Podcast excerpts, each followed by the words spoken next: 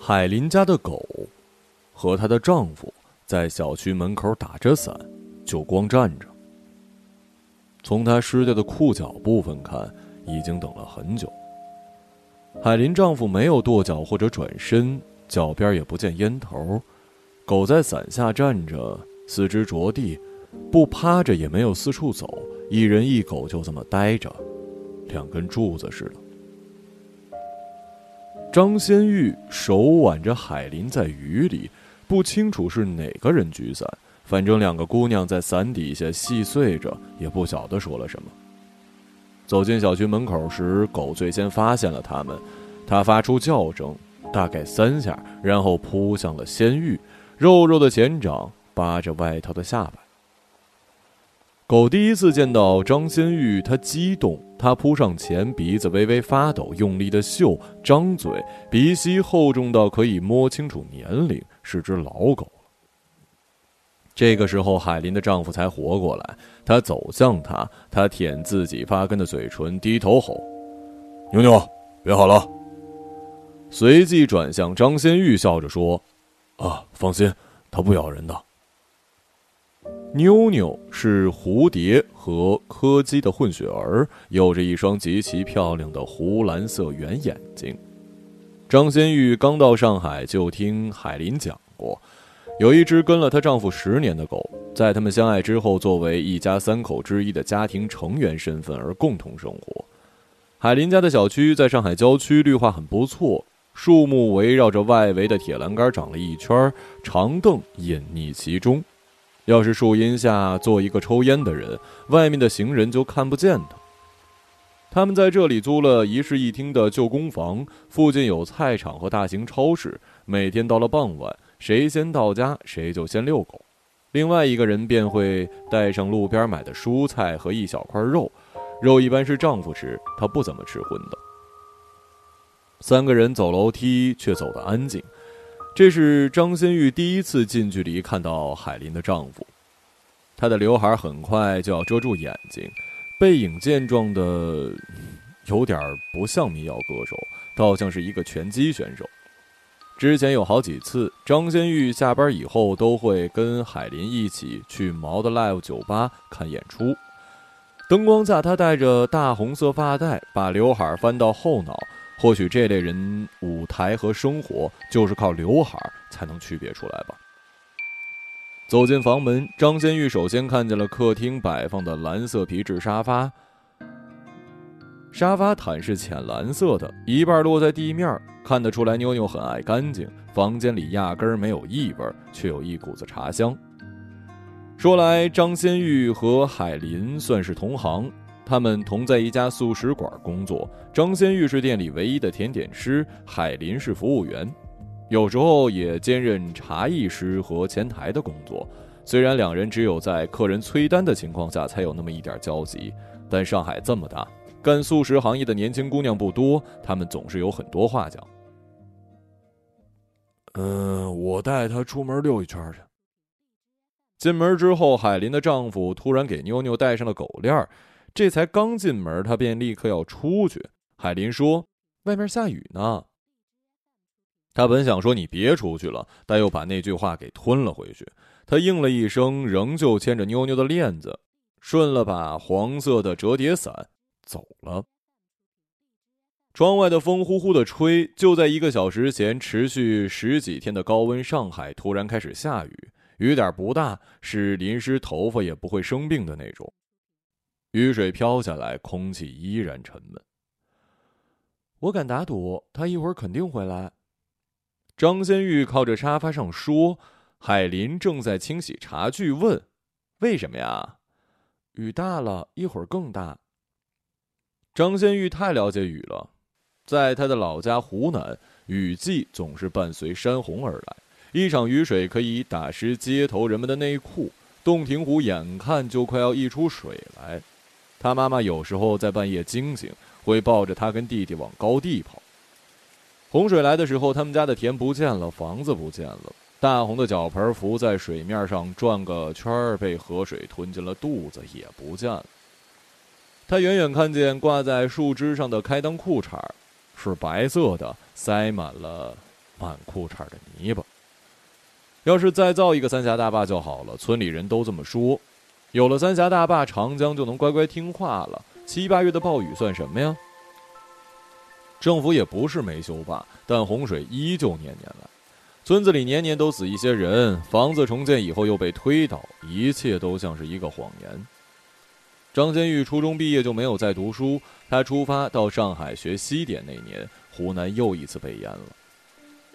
厨房里帮忙配菜的上海老居士拉着先玉说：“不能讲啊，啊，太啊，太心似水的。”上海的雨下成这样，淅淅沥沥，一点儿骤然间大一点又小一点，没多久恢复成毛毛雨的状态，丁点杀伤力都没有。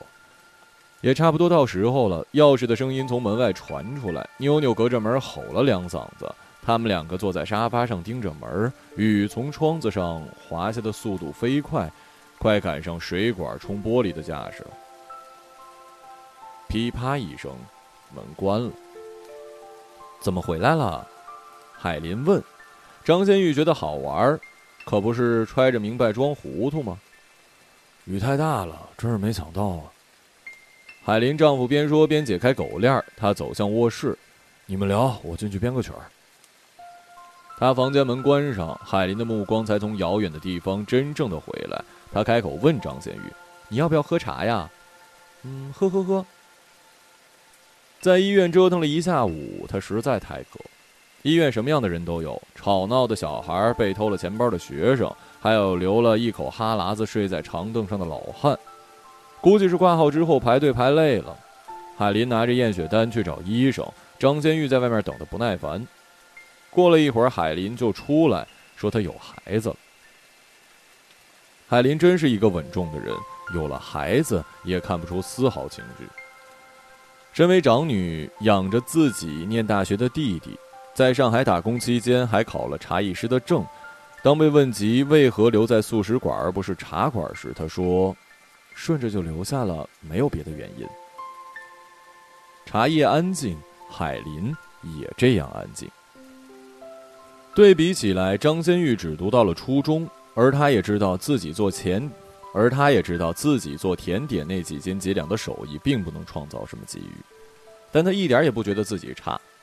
他很年轻，初出茅庐不怕虎的年轻，像是一团青色的海苔，薄。不狠辣，粘舌头。他年轻，还有很多机会去缠住人家的舌头呢。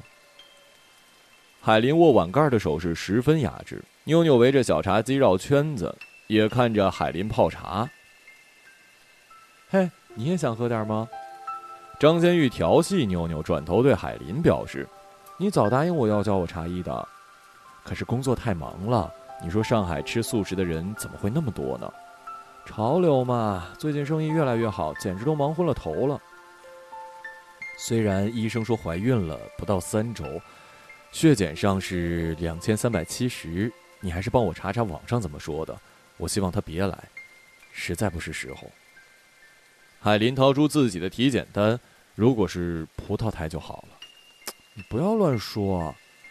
张先玉接过海林递过来的单子，对照着上面的数字百度，但是一个字儿都看不懂。网上有说时间太短，也可能是别的原因导致数值过高。好吧，不然我们下周再去检查一次。不了，我今天一早醒来就有感觉。可是你知道的，我本来想离婚，他来的太不是时候了。海林开始给空杯子里添茶。这杯里的茶有时候不该喝，留在里面可以养杯。用茶养多浪费！你不喝给我，给我。嗯，那你不喜欢他呀？想说只喜欢一面，又觉得自己矫情。但人是有很多很多面的，有些你看得到，有些一辈子可能看不到。我只喜欢这个人的一面，那么为什么要留在他的身边呢？喜欢是什么感觉呀？我也不知道，可能是见不得对方伤心吧，生怕他伤心了。那怀孕了是什么感觉？这才一周，能有什么感觉呀？肯定是有感觉的。聊到这儿，海林没有再说话，他在想什么呢？他安静的脸下似乎没有任何激动的成分。他想自己早上醒来时，丈夫已经去排练，他只好给张先玉打电话：“你陪我去趟医院吧。”这么说的时候，似乎就笃定了什么，好像知道肚子里有一个胚胎的存在。当然，这太早了，那还只是一团肉球呢。你听我说，我抛掉那些乱七八糟的道德观，趁小孩没成型，要不要都是你自己的决定。哦，对了，你准备什么时候告诉他呀？如果可以的话，希望这是一个乌龙事件，因为我真的不知道什么时候告诉他比较好。本来，海林喝了口水，他杯子里是白水，并没有茶叶。我们在上海待了两年，租房，要是有了孩子，活着没问题，可人总不能光活着，你说呢？我觉得能活着也很好了呀。张先玉盯着海林的手，那双手拿起茶杯，将杯沿搁在唇边，手指并不很纤细，有一些肉松，但因为手指长度很够，骨节小小突出，让人想到山里饱满的野红梅，所以他顺口说：“我想去爬山，非常想，我老家的山多如牛毛呢。”海林有一些愣住，然后笑着说。我比你早来一年，从没听说过上海的山，上海根本就没有山。那么上海到底有没有山呢？那之后，张先玉没有再去问别人，也没有上网搜索。他待得越久，越发觉上海是一块平地，尤其到晚上，车流和高楼挤在一个轨道，看什么都是平行的，人和人直接没有交叉点，没有交叉点也就没有立体的维度。上海最好的时候就是晚上，晚上很安全，便利店灯光亮着，大排档聚集在一起成为帮会。发工资的头几天，他一个人下楼吃大排档，吃不完哪怕浪费了也没事儿。平常八点半下班，可以赶上同济大学后门的黑暗料理，一辆推车接着一辆的，他穿梭在小推车间，寻找不曾吃过的小食，比如炸年糕和冷面。哼。并没有臭豆腐。得出这个结论之后，他觉得自己可以到这一带卖臭豆腐。我又是湖南人，又是干厨房的，信誉保证肯定有的。想到这儿，他实在是开心。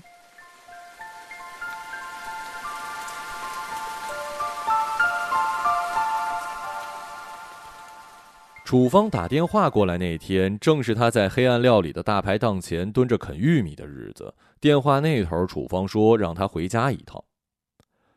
这不得不提到张先玉初来上海，初中毕业十六岁，认识的第一个男人就是楚方。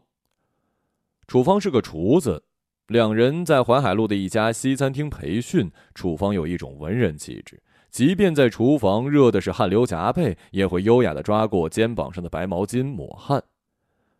张先玉被他这个小动作吸引了，真像是从河对岸走来的人，不像我们这儿的。张先玉做了芝士蛋糕，偶尔会切一小块，拿手捏住递给他。他那时一定是抬抬眉毛，示意他放在一边儿。他手上正在切土豆和胡萝卜。哈，张先玉是一个多执着的女孩。她偏逮着他忙的时候递甜食，这样他才会服软。于是他稍稍低头，微微张开嘴，一口吞下他食指跟拇指之间软趴趴的蛋糕。运气好的话，张先玉的手指是可以触碰到楚芳的舌尖的。楚芳喜欢西餐，但后几年偏偏在西餐厅待不久，原因是他太讲究，和厨房其他人关系处得不好。他常说的一句话就是：“你的披萨面揉完，可不可以把案板擦一下啊？我要卷水晶皮了。”他颧骨微微抬起，友好的保持微笑，衣服干净而整洁。仙玉那会儿觉得楚方把厨师服穿出了西装的效果，他几乎不敢跟他说话。这个人傲极了，也讲究极了，他就是喜欢他那股子傲劲儿，跟厨房里其他人都不一样。我们又是老乡，不如谈个朋友。张先玉在一次下班后堵住了男人。嗯，麻烦让一下。他让他走。张先玉张开手臂堵住门，楚芳轻松撇开他的手走了。他对着他的背影喊：“明天我做一个芝士蛋糕给你。”楚芳吃了张先玉做的芝士蛋糕，就算是默认了。两人在上海交往的五年，并没有什么不妥。他们先后到素食馆的后厨工作，中午被客人催催，晚上被客人催催，永远不能在饭点吃饭。逢年过节一起回家，张先玉有一种感觉，他觉得自己几乎可以嫁给他。然而，然而这两个字在任何事情和任何人的面前，好像都可以战胜航母。恋爱期发生的一件事是两个人关系产生裂缝的开始。头天晚上，张先玉去给海林丈夫演出捧场，海林问她要喝什么，她不知中了什么邪，说喝咖啡。结果回家以后一夜失眠，就当起了个大早。他这么想着，早早的到了素食馆上班，见后厨的灯亮了，就猜到是楚芳。楚芳总是第一个到店里，他应该在擦器皿，擦他的西餐刀，然后拿出冷藏牛肉来解冻。想到这一幕，张先玉脸一热，他踮着脚走进后厨，门半开着。他没有看见楚方骨节分明的手指，他光看见一个男人弓着背蹲在地上，冷藏柜的门打开，他食指跟拇指捻起一块手工酒心巧克力，塞进了嘴里，然后又是一块芝士，一块花生酥，一块杂粮饼干，一盒进口樱桃。他水杯里泡着上好的龙井，那是镇店之宝。楚方在偷吃东西。他原本发亮的脸生了锈。说到底，这哪算得上十恶不赦呀？小毛病而已嘛。但是张先玉就是接受不了，他做的很绝，沉默的站在后门外，直到店员纷纷到齐，再当着所有人的面说出早上的那一幕：楚方被老板解聘，这段感情也走到头了。不久以后，楚方开始有了一些异常，冷漠久了，突然耍起了无赖。他看张先玉的眼神和看一块坏掉的牛肉没什么区别，分手的意义几乎没有。他们仍然经常见面，多数是因为父辈相识且是老乡。老乡这个词颇为中性。出门在外，地域可以作为人们聚集在一起的绝佳理由。那件事过去三个多月之后，楚方被辞退并回到了湖南，在长沙黄兴南路的一家中餐厅继续做菜，但已从西餐转行为中式。他上手速度很快，放起辣椒来如鱼得水，摆盘比别人做的好看。他一天到头的干，赚的钱比以前多得多。你妈妈让你回一趟家，你没接电话，她找你有事儿。电话那头，楚芳一如平常的平静。张先玉先是愣了一会儿，然后道：“我没空，忙着呢。”就是这样说了，他还是拨了老家的电话。老娘在电话那头说自己生了大病。张先玉连忙收拾东西，订了票，请了几天假，留了将近五个九寸的芝士蛋糕在冷柜里，店里应该够用了。长沙转车的时候是楚芳来接的他，楚芳带他到了一个灰尘味很重的屋子，他们要在那里过夜，是跟朋友借的。我在长沙都住这儿，这房间很久没人住了，灰是很多的。哪怕你对我做了那样的事儿，我也是你老乡，是亲人，那是你自己的问题。张先玉一点也没有感到抱歉。这间屋子有什么错呢？它只是不够干净。人有的时候懒得搞卫生，总不能因为一件事儿你记恨那么久吧？你觉得是我有错？我觉得你不近人情，我不这么觉得。先玉，你只是在上海活太久了，生活有时候偏差一下你就接受不了。你回头看，湖南还是老样子。你回来的话，我不想跟你讲话了。张先玉没有忘记他们恋爱时自己沉迷于上海所有免费的美术馆。他最喜欢的事情是拖着楚方去星巴克，在他说着“你自己做西点的，为什么要去那种快餐咖啡厅？”话语里抿了一口不清楚味道的摩卡，或者是傍晚的时候去吃牛排，并招招手对服务员说买单。那现在呢？他早对上海闪过的地方失去了知觉，但说不上厌倦。现在的他只是软绵绵的打着蛋，希望客人少一点，人流量少一点。一天下来，他就会轻松许多。如果运气好的话，晚上不至于拖到十点半下班，他可以早早的去出租屋楼下，一个人点一桌的浏阳蒸菜，吃到饱。过了凌晨，张先玉洗完澡，头发海藻一般耷拉着，蹲在地上剪手指甲。他摊开手，盯着上面的皱纹，欣赏着指盖上乳白色的月牙。不晓得是声音太大还是别的缘故，原本睡下的楚芳打开门，鞋也没穿，直直走过来抢他手上的指甲剪。你干什么？楚芳抢过他手里的指甲剪，然后扔进垃圾桶。吵！有病吧你！张先玉在原地打转，赤着脚，头发还在滴水，四周都是灰。他不知道为什么找不到一些硬的东西，要是有，他就把它狠狠的扔在他头上，让他昏过去，让他闭嘴。他脱下拖鞋，但没有砸过去，最后只能垂头丧气的走进了与他相对的另一间房，捏着从垃圾桶里翻回来的指甲剪，关上了门。回老家的大巴上，张先玉不理身后的男人，径自找了一个陌生人旁边的位子。大巴绕过山路，一圈、两圈。三圈，似乎左拐右拐，拐了很多次，和以前又不大一样了。张先玉过去回家就有这样的感觉，回来和离开是两码事儿。那时候的山路比现在还要难走，没有那么宽。要是对面的车太宽了，还得停下来躲着，让一边先过。当然，他每回坐的大巴司机都十分凶猛，反应迅速，在乘客没反应过来时，飞一般的擦过几辆小车的肩膀。我也会这样迅猛吗？张先玉不小心将心里话说出来。一旁的陌生人是一个中年男人，脚边放着一个蛇皮袋，浑身上下都脏。他说：“现在这么年轻，当然猛喽，是吧？”张先玉笑着，他年轻也迅猛，他会在别人未察觉时，嗖的擦过人群的肩膀。他可以成为什么人吗？就靠这双做芝士蛋糕和慕斯的手。张建玉低头观察自己的手，这双和海林截然不同的手，因为身材瘦小，他的手也是配套的小。不过手膀子有小硬块的肌肉，用惯了洗洁精，所以手是干燥的。指头肉上有一层层反皮。反皮。他想，没有人会知道这个词，这是他编的。人们只知道厚茧和死皮，但他们谁都不知道反皮。他们小看了这些皮，这是他最厉害的地方。很少有女孩子会有男人一样的手，关键在于她看上去那么纤细，但他们和诸多反骨一样有劲儿，可以拼命搅动，把牛奶打出巨多的奶油泡沫。下车时，张先玉对邻座道了个别。楚芳拿着行李跟在他身后，他踩着新买的高跟鞋，在泥地里走得格外艰难。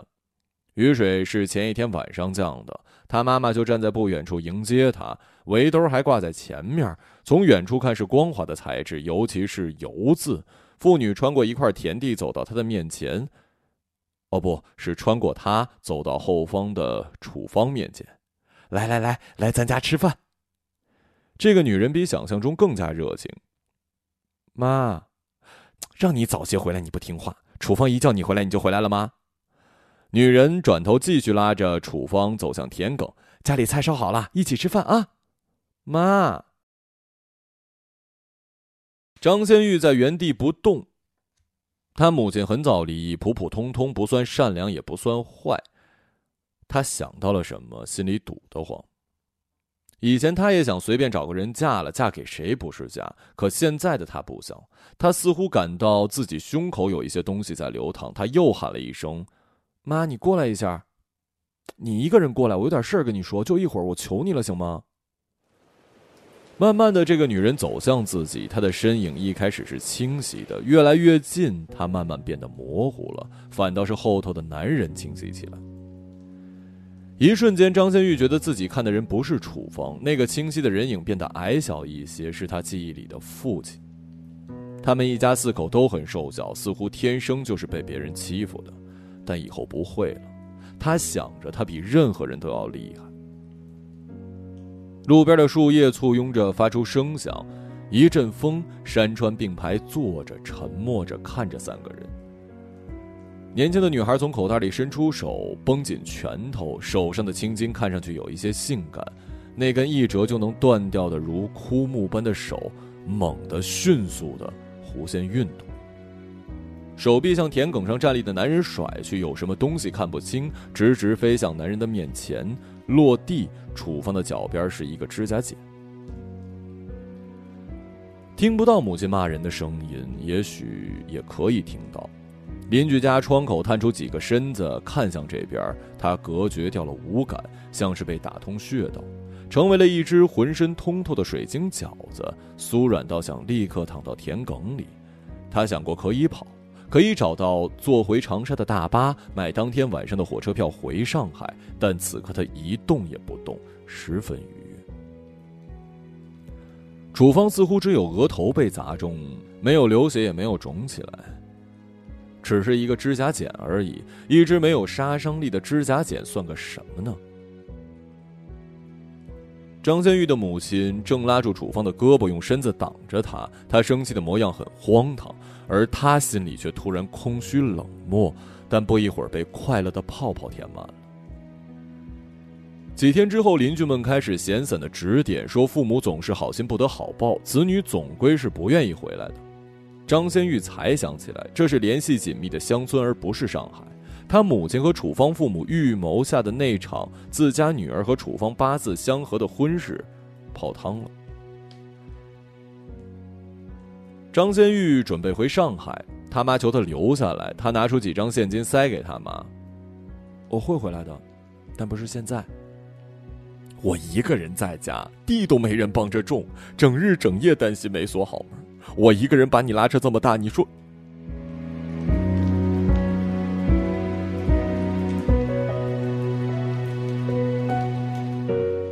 母亲的絮叨像是上海不久前的毛毛雨。她返程时，给海林打了一通电话。海林，海林，上海没有山，可是临海啊。海林。我回去以后，我们就去海边吧。电话里，海林说自己辞职了，她趁着丈夫上班，先玉又回老家的时候，一个人跑去了医院做了一次血检，这回确定了是怀孕，不是乌龙，所以他有一些沮丧。不知道夜里没盖好被子还是怎么的，身体也着凉了，但总算有个人联系他。海林说。我又去检查了一次，是真的怀孕了。等你等我们从海边回来，我就告诉他这一切真像石头跃进湖面。海林想，这些天他的心被搅进了每日吃的饭里、洗的衣服里，还有满是碴子的盖碗里。我要做一个母亲了。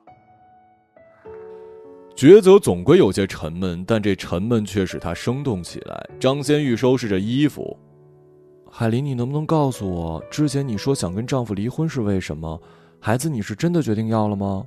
怎么说好呢？就是觉得早早领个证，真的荒唐，又浪费了自己的举动，何况我觉得我跟他并不是那么近，应该说没有人会那么近。不确定的事儿太多了。他停顿了一会儿，接着说：“仙玉，你是很可爱的姑娘，可以干许多事儿。在以后，我待在这儿就很好了，就像你说的，活着就很好了。所以你会开心，对吗？”以后能干出什么事儿来？张先玉不知道。他见过洪水之后什么都没了的村子，以后洪水仍然会再来。海林，你会开心的吧？嗯，我开心。在回程的火车上，张先玉做了一个梦，他梦见自己已经抵达上海，海林来火车站接他。海林说他把孩子打掉了，孩子掉了就是没了。他说：“先玉，你别哭。”他还没有成型，还不算一个完整的生命。你别哭。他使劲摇头，说自己没有哭，没有哭。但他手摸上脸，全部都是泪。张先玉又梦见上海凭空长出了一座山，他和海林一起去爬山。爬山的过程中，他习惯性的在心里数步子，这过程内外都在消耗体力。天气不晴不阴，光还是太阳光，可老天爷却不让他们看见太阳。歇脚时，张先玉见从间有水流出，他目光顺着这条线抬高，入眼的岩壁因为长久的被水洗涤，更像一个光滑且塞满诡异想法的额头。即使是在这枝桠遮蔽的乡野，请相信，激动仍然是难以言表的。一个跨步，他上去了，这使得身边靠着树休息的海林起身时出了一些状况，踉跄一下。等等我。海林碎念着跟上了他，正如发现自己一般。他们发现了一个泉眼，是活着的，正涌出泉水的泉眼。张先玉在此刻感受到了一种神秘的指引，好像发现了一座真正的山。